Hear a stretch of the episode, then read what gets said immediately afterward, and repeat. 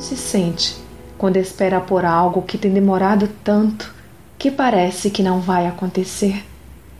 Cansado, desanimado, desesperançoso?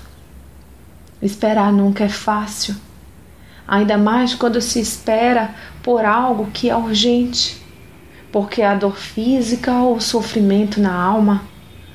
Então você às vezes pensa até que Deus não se importa, mas isso não é verdade. Não permita que pensamentos ou palavras enganosas cheguem ao seu coração. Bloqueie isto trazendo à memória aquilo que te dá esperança. Leia Lamentações 3:21. Lembre-se de todo cuidado que ele tem tido com a sua vida e com a vida dos seus. Deus te ama tanto que até no sofrimento ele tem propósito. E sua palavra diz que ele não dará provações que não possamos suportar. Leia 1 Coríntios 10, 13. Há tempo para tudo. E o tempo de Deus não é como o nosso. Seu tempo é perfeito.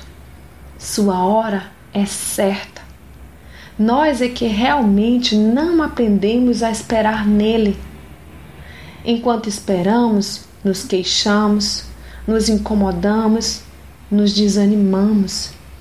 E ao invés de aproveitarmos este tempo para amadurecer, aprender, crescer, receber e abençoar, nos fechamos em nossos próprios sofrimentos e egoísmos e damos lugar à vitimização, o que faz prolongar cada vez mais o processo do qual não vemos a hora de findar. O que você tem feito enquanto espera? Tire os olhos do seu problema e, enquanto caminha no deserto, seja o vaso que alguém use para receber a água da vida e que este tempo produza fruto em sua vida e que abunde ao ponto de alcançar outras tantas vidas. Reflita nisto.